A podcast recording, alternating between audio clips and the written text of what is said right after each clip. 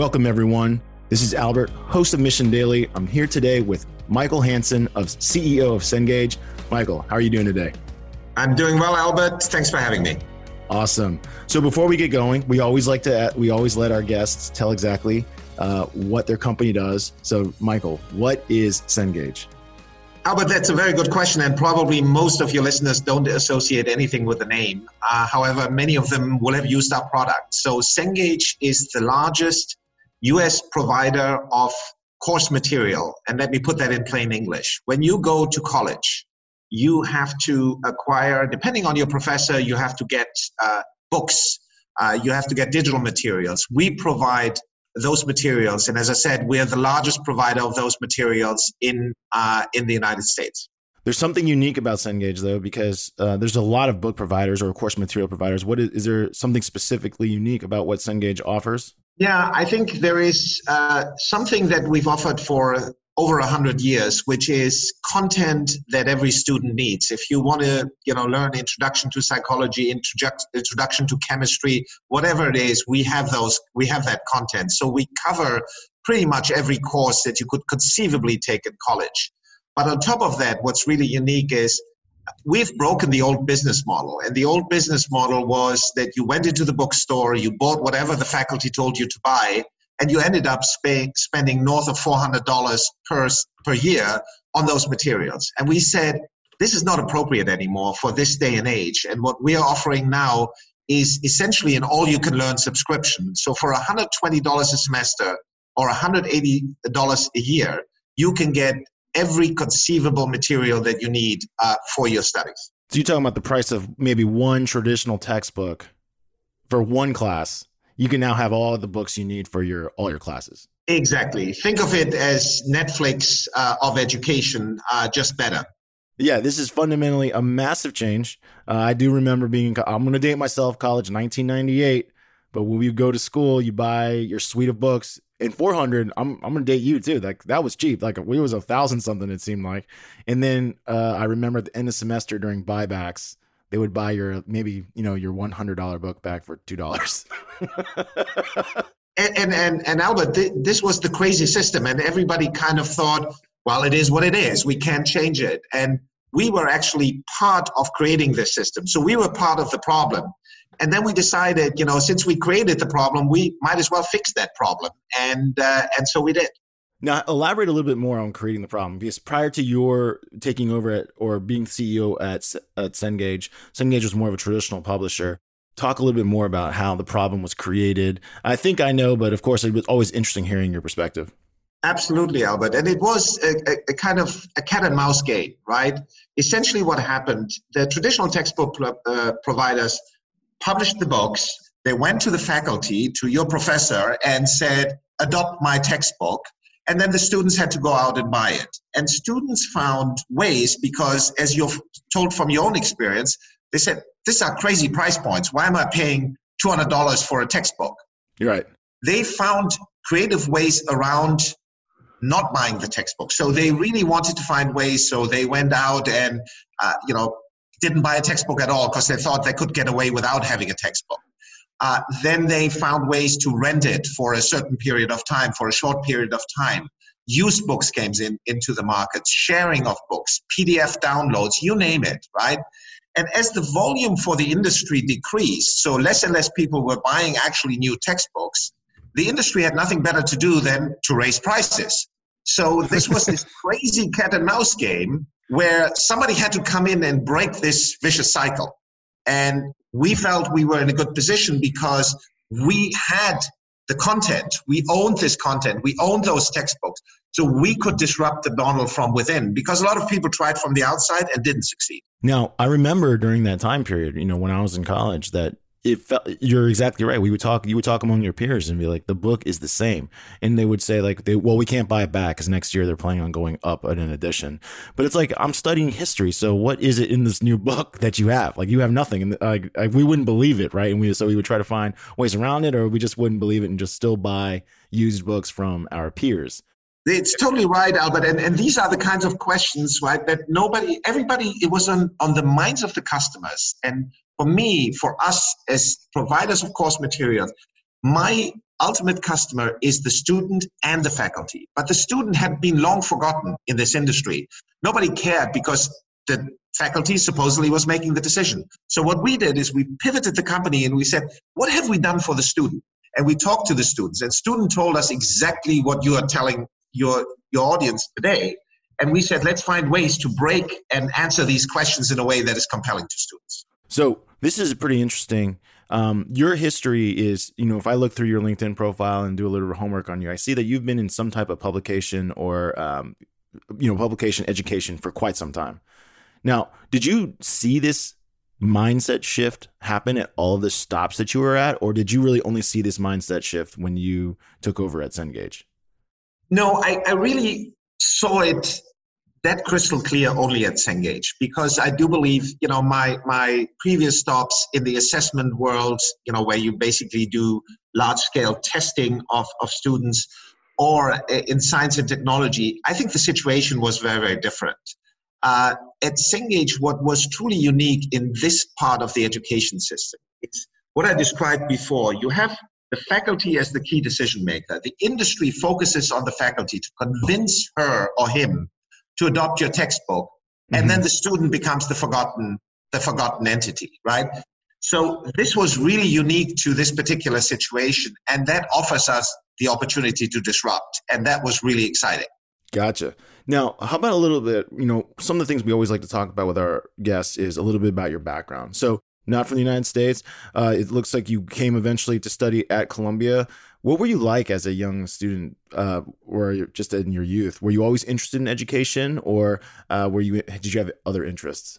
As you said, I you know I was born in a in a decidedly middle class family in the Rust Belt of Germany at the time, and I grew up uh, with you know frankly as you grew up there within a very uh, you know narrow bandwidth of what you would do small town uh, middle of germany and uh, you know it's uh, one thing to say about my career is it was definitely not long-term planning that led me to where i am it was more seizing opportunities and one of the things that always intrigued me even as a young child was when people told me it can't be done you can't get out of this little town you cannot possibly go to New York. You cannot possibly get admittance to Columbia. When everybody, somebody told me that, that got my juices flowing. And that I said, like, okay, let's give it a try. Let's figure out whether it can be done. And I think that's probably the biggest red thread in my career.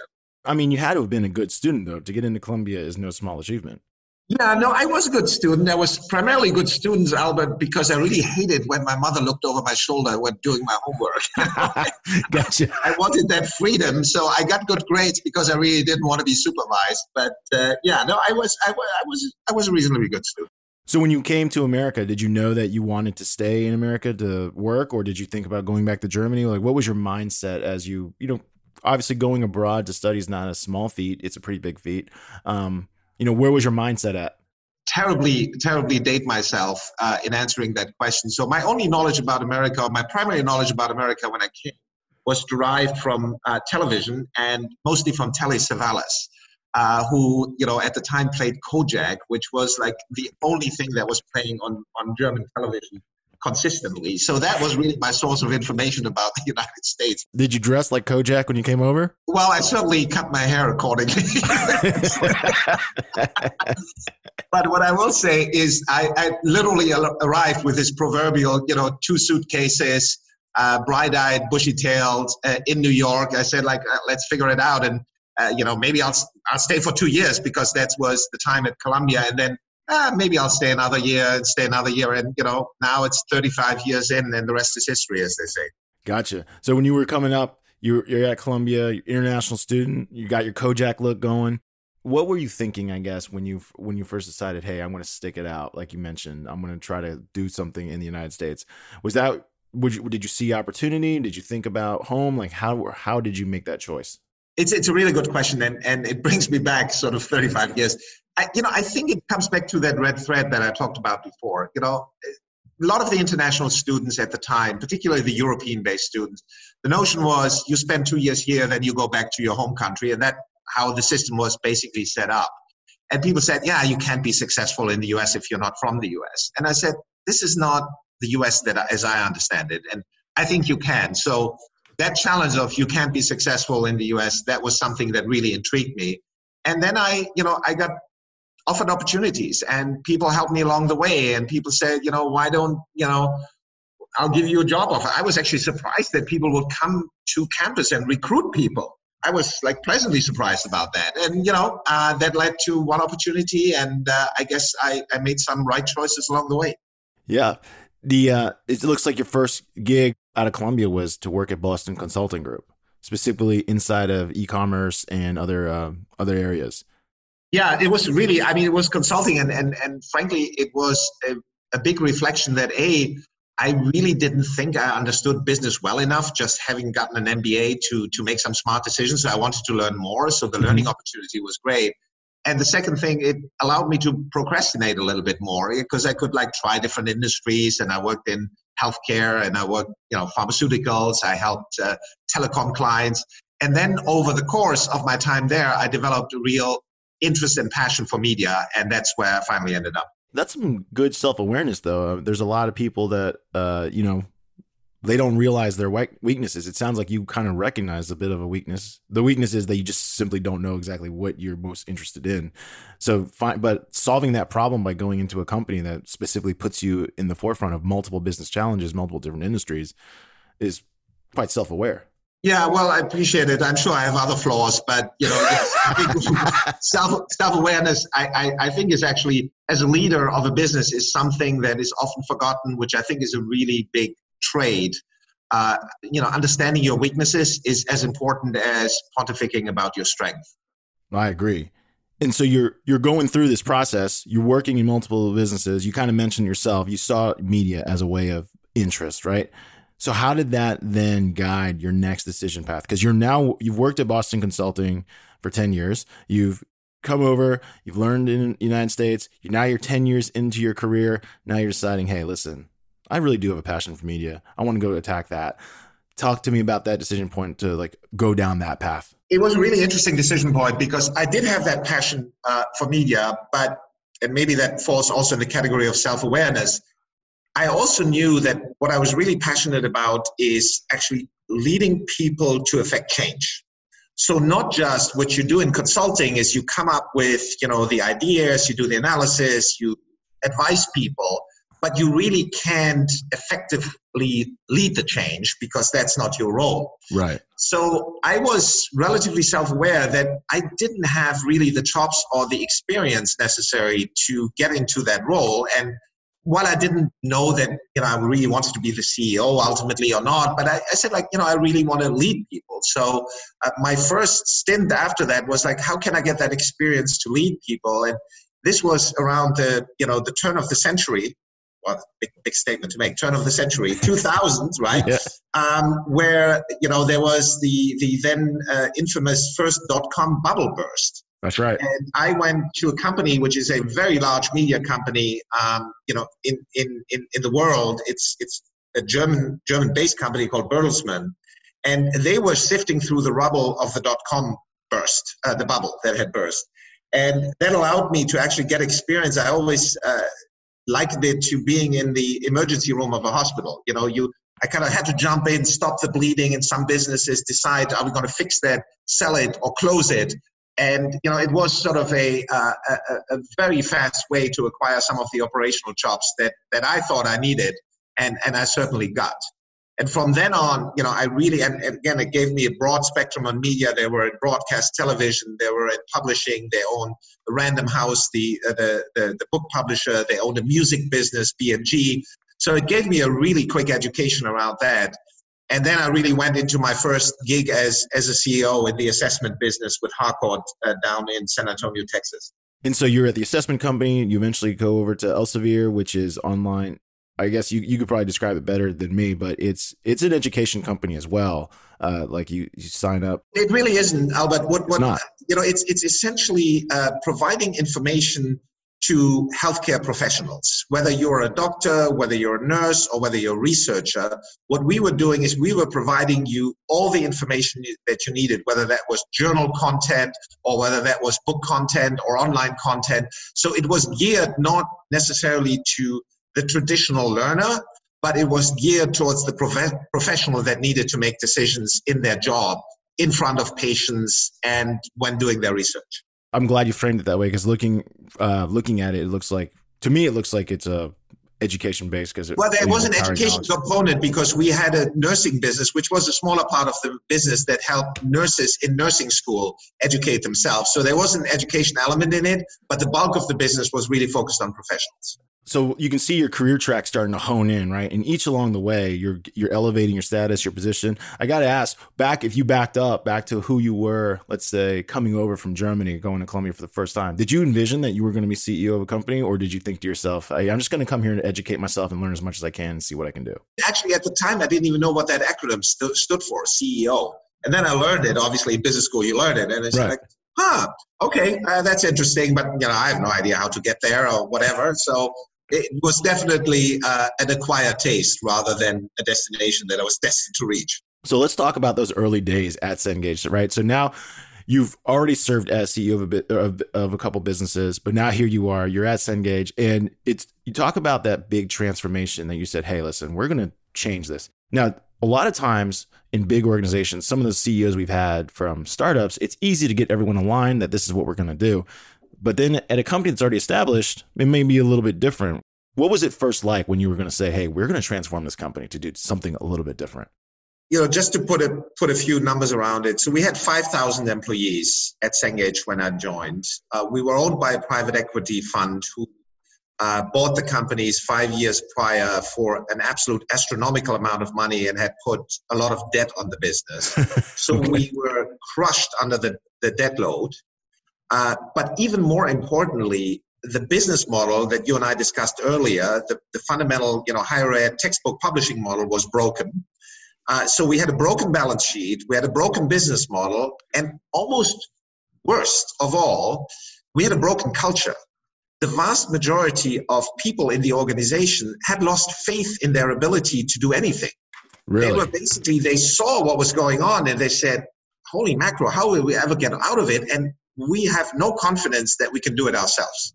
So that was the situation that I found. And I think that the first thing I did, which might surprise you, is I was actually shutting up and listening to people. And I was listening to frontline people. What were they saying? What were they telling me?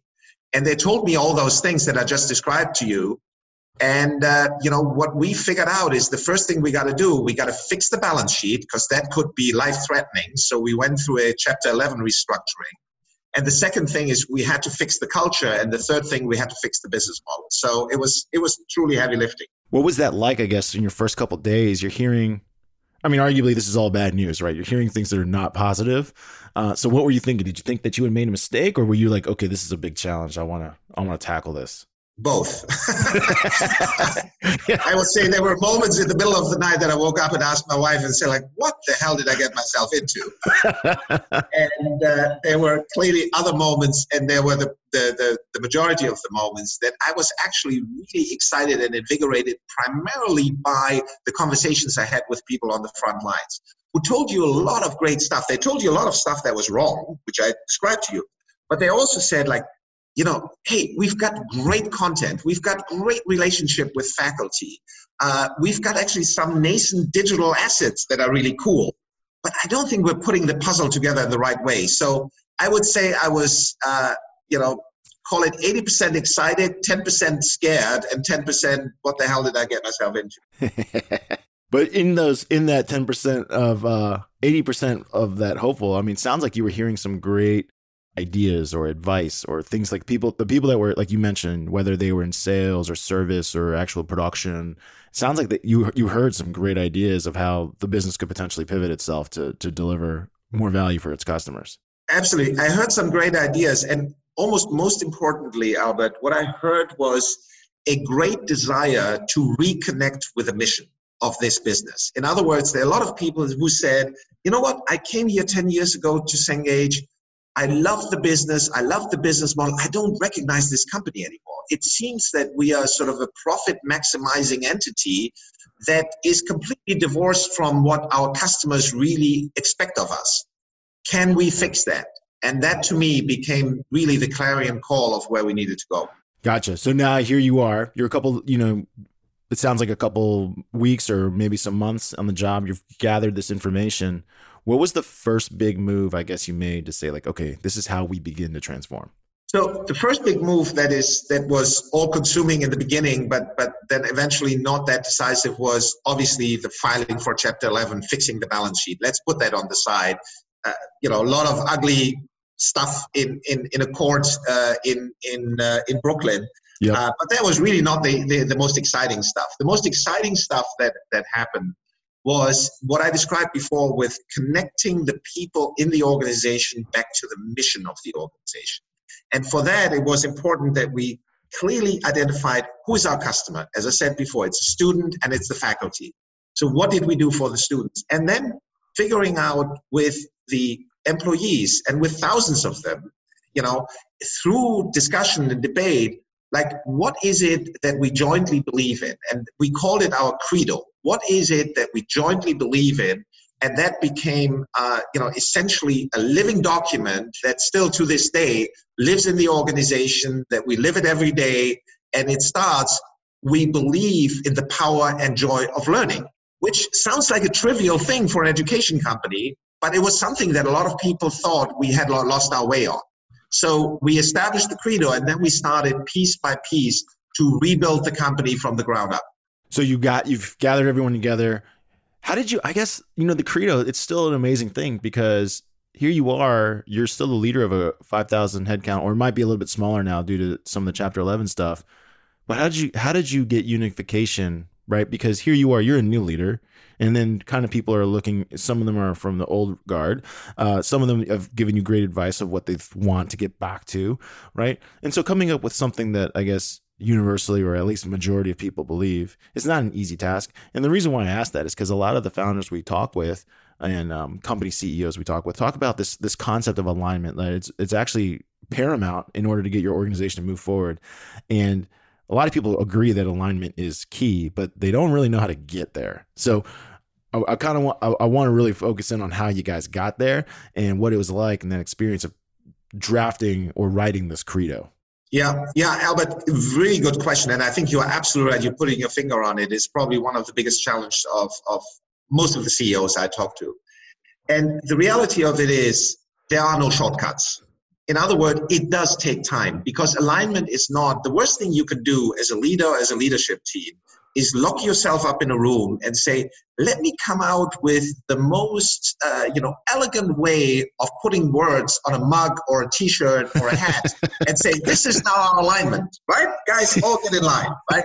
this is not how it works. You have to do it bottom up. So we did it through literally a series of hundreds of workshops with ranging from you know 10 to 30 people in the room uh, with the leadership team uh, in the room with them uh, talking about what brings you here distilling up what is the, the, the, shared you know the shared set of beliefs that i described before and uh, that, that does take time it took us the better part of a, for, for, of a year and you can imagine you know my board, uh, some you know industry observer said, "What the heck are you doing? You're in chapter 11, and you know the business model is falling apart, and you're spending time with your employees, sitting in a conference room talking about what they believe in." And the answer is yes, exactly. That's what I'm doing. So that, so that I, I, I was thinking the exact same thing because you had to have there had to have been resistance, right? And it looks sounds like there's outside resistance. There might be internal resistance, but here I am. You know, we're in chapter eleven. Things are looking bleak. I got a new CEO, and all he wants to do is talk about what I believe in. I mean, there has to be. How did you? I guess how did you convince people that this was a worthy endeavor? Yeah, well, I mean, I will say the the one thing I slightly disagree in, in, your characterization is it's not the only thing we did. I mean, oh, there gotcha. were a lot Sorry, of blocking and tackling that we did. We did away with a lot of, you know, uh, let's say short-term organizational challenges, business challenges and we delivered the results. In other words, gotcha. we really focused the business on uh, what was essential. But in parallel, we did the culture work. And in parallel, that was important that we spend it the necessary time. So I wasn't spending 100% of my time on it, but I was certainly spending 40% of my time on it. And I was very judicious with what, what I did with the remaining 60%. So as you developed this credo, did you start to I guess how long once the credo is established, plus your other culture initiatives, plus your um, you know, your reorgs, how organizational changes. When did you start seeing, I guess, upward momentum? Was it you know months after? Was it you know two quarters after? How did it look as you started coming out? you see some early you know some early signs uh, you know probably a few months in but that, these are early signs before you see the organization actually moving in a consistent way you're talking two or three years in i mean gotcha. there is just no way that you can see this that all of a sudden say hallelujah people will say like oh yeah this is the right way people are deeply skeptical particularly people in our case that came from a very broken system, a very broken culture, a broken business model. They are skeptical and they're skeptical of you as a leader, and you have to earn their trust. And the trust you earn is by staying consistent and leading by example and really showing people that you mean it. I can't tell you how many people came to me in the beginning and said, Look, dude, you seem like a nice guy and you certainly talk a nice game, but I am skeptical that you're going to be here 12 months from now. You're probably just here to take us through bankruptcy and then you're going to leave. And you know, you can tell people what you want, but they have to see it. They right. can't, you have to experience it. And and that's why, you know, now seven and a half years in, I'm still earning the trust of the people. I, I think I have the trust of the majority of the people, but it's a long process. What was different about Cengage two years after you started? I think what was different is we had regained our footing, and particularly what we had regained is the confidence in making decisions. And that was not the confidence that I had in my decisions, it was the confidence of people much lower in the organization who said, like, actually, I can make a decision and not feel like, you know, I'm going to be punished for making that decision or constantly ask for permission. And this is when we started to really innovate the business. And let me give you a more concrete example of yeah. this. In the in the uh, publishing industry, renting books was considered to be the enemy of the business, right? Because if students rented books, that meant basically they were not buying books, so they were not giving us revenue. Yeah, there were like online services at this time, I think like Chegg and things like that that are just becoming more and more popular. Exactly. And Chegg was, I mean, you couldn't if you said the word Chegg within Cengage, people would crucify you. They said, "Oh my God, they're the enemy," etc. So I went to the, you know, I went to the CEO of Chegg and I said, like, look, dude, let's just figure out how your business model works, how our business model works. Maybe we can actually work better together. And that was not an idea that I had. That came from inside the organization. They said, like, you know what? Why instead of fighting this model, since students actually want to rent, why don't we partner with a rental company and figure out a way that we can both win in this model and that the student ultimately wins. And that's what we did for Chegg and that what we did with Amazon. When I came in, Amazon was the enemy. Amazon was, you know, the big, you know, the big online retailer that would always squeeze us on prices, etc.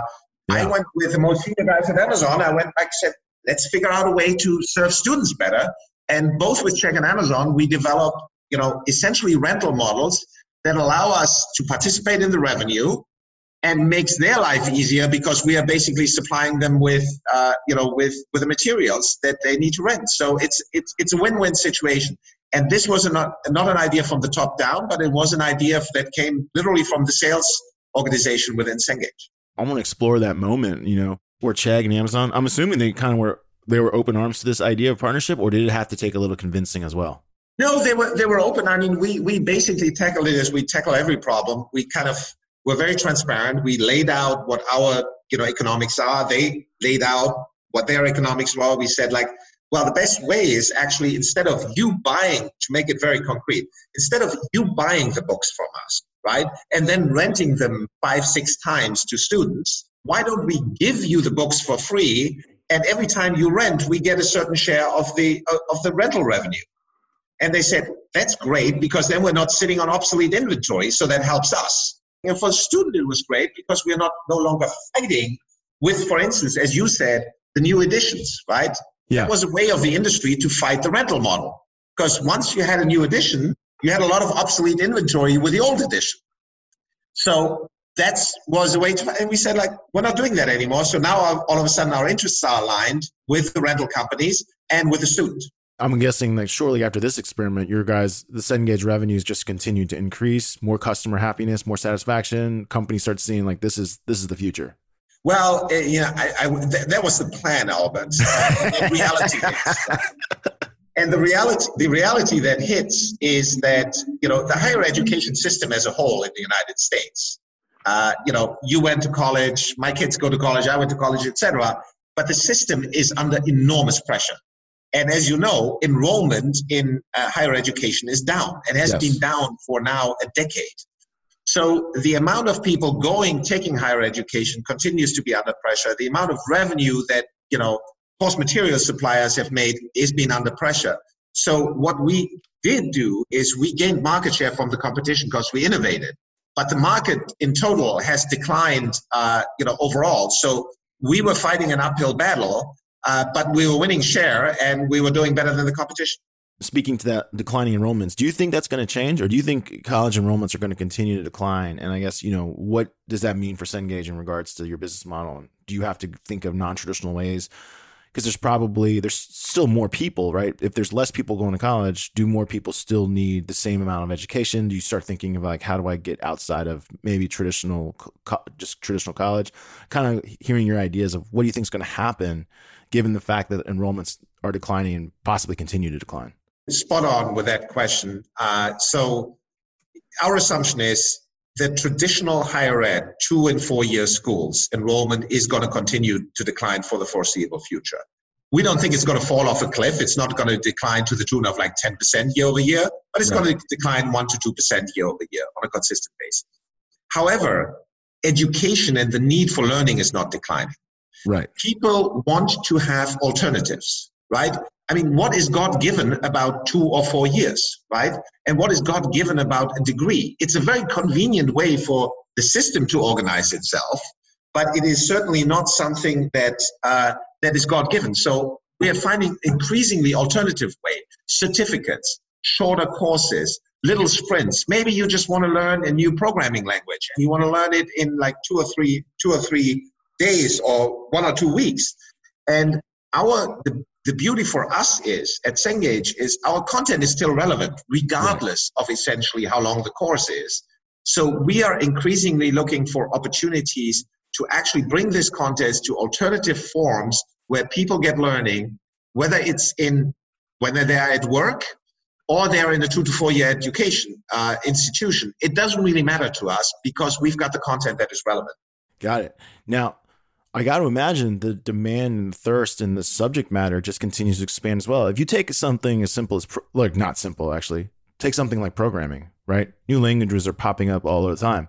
If you think about when iOS app language and the education courses that came along with it to teach students how to program in that language, you know, those courses took a while to get, you know, state curriculum approvals or whatever the case may be. You know, there are very few universities, if any, within a year of the iPhone debuting, teaching this teaching programming on iOS, the languages that are people are using to develop technology continues to expand, and I don't see that stopping. So how does how does a company like Cengage, who is you know going to be the trusted source of education material, going to be the authority in producing material, how do you how do you guys plan to keep up? I guess with the appetite of various knowledge that's going to be created. Absolutely. And, and Albert, you, you were pointing out actually the two ends of the spectrum. In an earlier question, you said like, well, you know, history really doesn't change all that much from, you know, one semester to another. But on the other hand, program languages do. Yeah. And I think that points exactly to, to the answer. We need, we need to, and we are becoming a lot more flexible in which frequency we're going to update the content, right? I mean, some content we update in frequency of like on a monthly basis. Some other content we update, you know, like every two or three years because it really doesn't change all that much, right? Right. Uh, calculus doesn't change all that much uh, over over the years. Uh, but programming language uh, does change. Uh, you know, American history, depending on the election cycle, might change in one year dramatically, and in, in another year not that much. So that flexibility is absolutely crucially important. And that is what we are focusing on in terms of the, the generation of the content. And thankfully, technology today allows you to do that, to become more flexible. So having a platform and a system that allows you to continuously update your materials as opposed to doing it once a year or once every two years, I think is, is a crucial element of that. So, you know, you're transforming from a traditional publisher, you're going into the tech services I, I would say education services enabled by technology company. You know, you're transforming very fast, but also the skill set you need at Cengage has to be transforming very fast. How has you or what what is your philosophy on like I guess talent and recruiting? Because every year it seems like you need new skills to work at Cengage to deliver on the products and services you guys aspire to deliver. Absolutely, Albert, and and I I think the answer to that is yes. You have to start you know in your own four walls so to speak. Uh, and uh, we have a combination of very intense recruiting efforts uh, every year. Um, and we also have a, a, very strong focus on learning and development in the organization. So teaching people on the job because we have people uh, frankly that have been in the publishing industry for 30 40 years. Uh, but you know we can retrain many of them. Not all of yeah. them. And some people will decide look this is not for me. I want the you know old publishing industry of yore, and that's fine, but that's not us. So you know there is uh, there is an intense focus on learning and development, but also a very crucial uh, focus on recruiting and attracting new talent to the organization. And uh, just to combine it with something we said before, one of the critical questions how we recruit people is how well they fit with our credo and how well they fit with the culture that we want to build in the organization, not just the technical skills that they have here you are you're leading a transformational company subscription education subscription as a service. Like you're talking about like you already mentioned price points of getting your course materials at what used to co- be the price point of maybe a you know a single textbook. Have you maintained contact to the people back home that would growing up are they wowed by what you've accomplished or they still not really know what you're doing? No i think i think they're slightly wowed, although they're probably not quite sure why they're wowed. so I've. Unfortunately, my parents passed away, so my biggest wow factor, uh, my biggest fans, kind of uh, unfortunately passed on. But uh, no, I do think I, I, do think it's a bit of the story of you know kind of now the uncle in America and uh, what he did. Uh, they're not quite sure. I mean, the, the American education system is, is is very unique in its in its particular uh, particular ways, and the I think in many respects, what we just talked about doesn't exist in many other markets. Like, for instance, this, uh, you know, these high price points, they don't exist in most other markets around, around the world. So once you get down to the nitty gritty, the understanding is probably a little less, but, you know, I think they're very pleased that uh, I'm off the payroll of the German taxpayer. so, you know, given your, given your in, unique insight and your knowledge of the educational system, how do you approach, or like, do people ask you about advice for what they think is a good path for their children? I'm, I'm curious if the people in your community look to you to say, like, hey, what should I do with my kid? Because if traditional education is getting more expensive and less people are depending on it. It's really interesting. Yes, there is a lot of talk, Albert, about uh, people are seeking alternatives yeah. and they're saying, you know, oh, my kids. And I, I actually had this just over the holidays. My uh, my oldest was home and he is uh, in Michigan in in in college, and you know he he said, ah, you know, how difficult certain courses were. And, you know, he wasn't really that, he's not that academically inclined, let me put it that way. And he, uh, and I said, like, dude, if you want to take that money and you want to, you know, start something and, you know, buy a auto repair shop, if that's more of interest to you, you, you consider that. He said, Dad, how can you say that? That's ridiculous. No, I got to get an education. So what I'm trying to say is, a lot of people talk about it, but I don't think a lot of people necessarily at this point make the decision and say i'm going to forego an education of two to four year college education altogether. And i think that is actually per se a good thing because the data would still support that actually if you get that education your, um, your expectancy of getting a good job is better job security is better etc but we as a system have to become more flexible and not force everybody into this and say you know look if you want to go and acquire a certain skill set, we're going to give you a more flexible way of doing it. And most importantly, a lower cost way.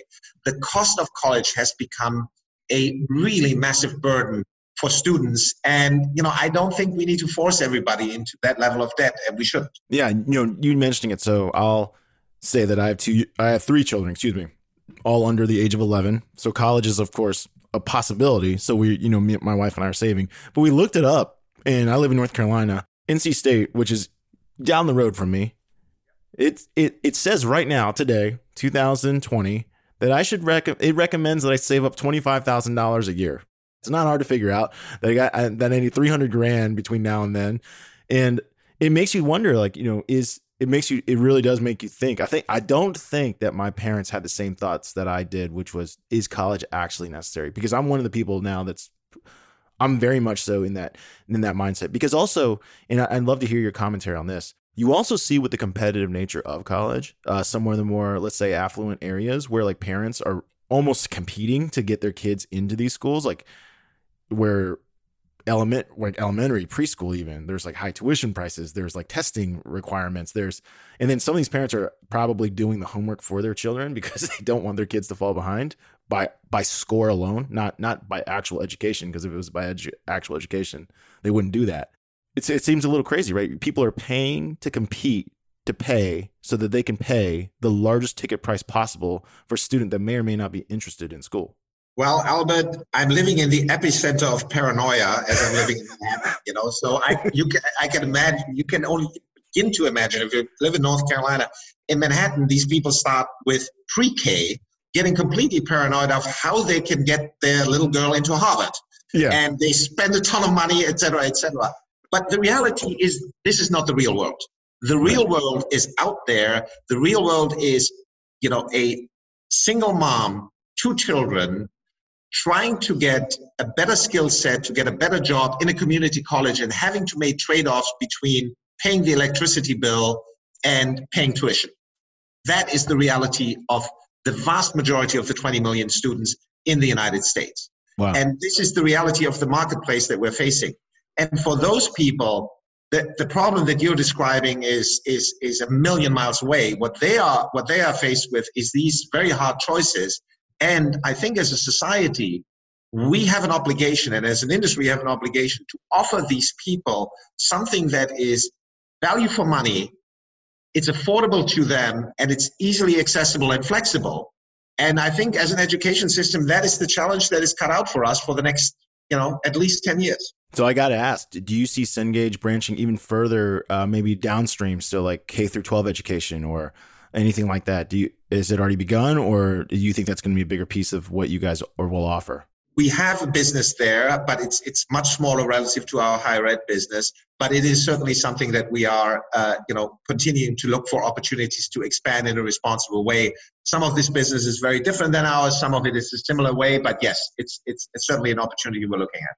Michael, so you've had an illustrious career. You've done so many different things and you've transformed Cengage. When you look back on your time so far, I know you're not done, but so far, tell me what are you most proud of? Well, I think there are two things I'm most proud of. One is that uh, we as an organization have found our confidence and our mojo again, and we're clearly leading the industry uh, in, in education. And the second thing I'm most proud of is uh, what we have actually accomplished for our customers, the students. So after the introduction of Cengage Unlimited, so far, as of today, we have saved students over $125 million in, in cost for uh, course materials. And by the end of this academic year, this number will have grown to $160 million.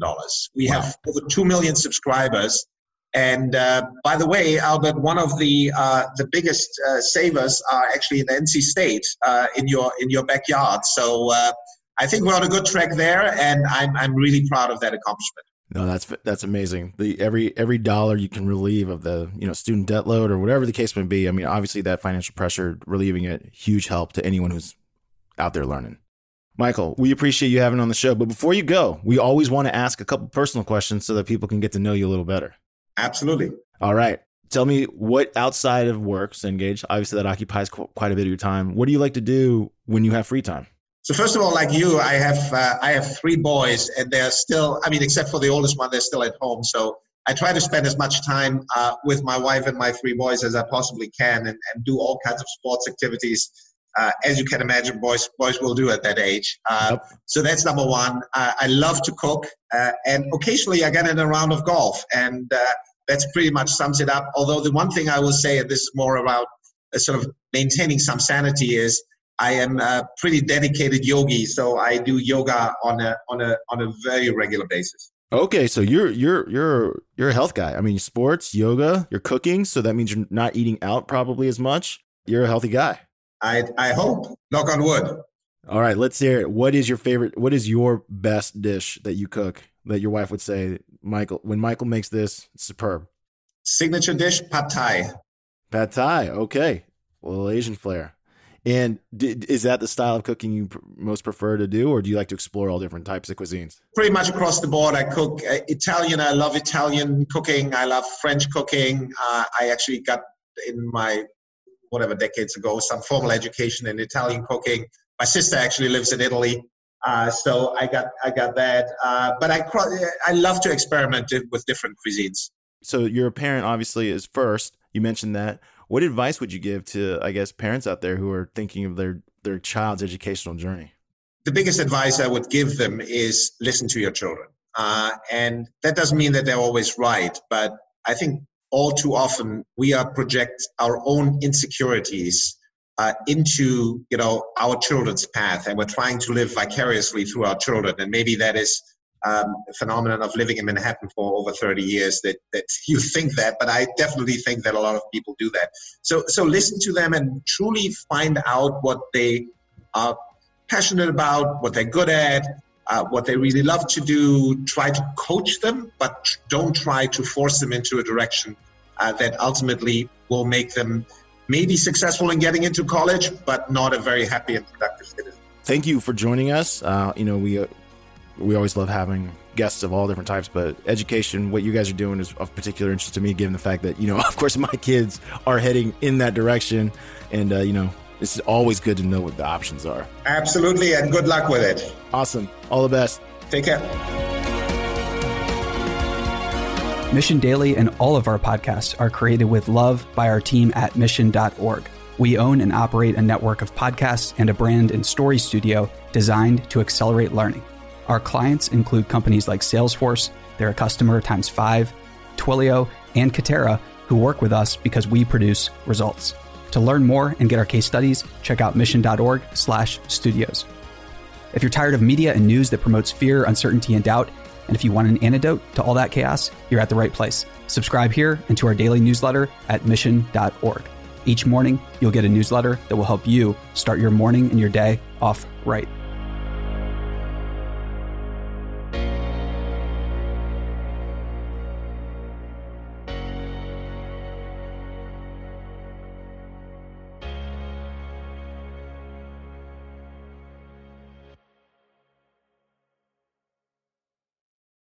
Hey, listeners, thanks for tuning into this episode. I hope you enjoyed it as much as I did. If you haven't already, please subscribe, rate, and review this podcast. It helps spread the word, and I would greatly appreciate it.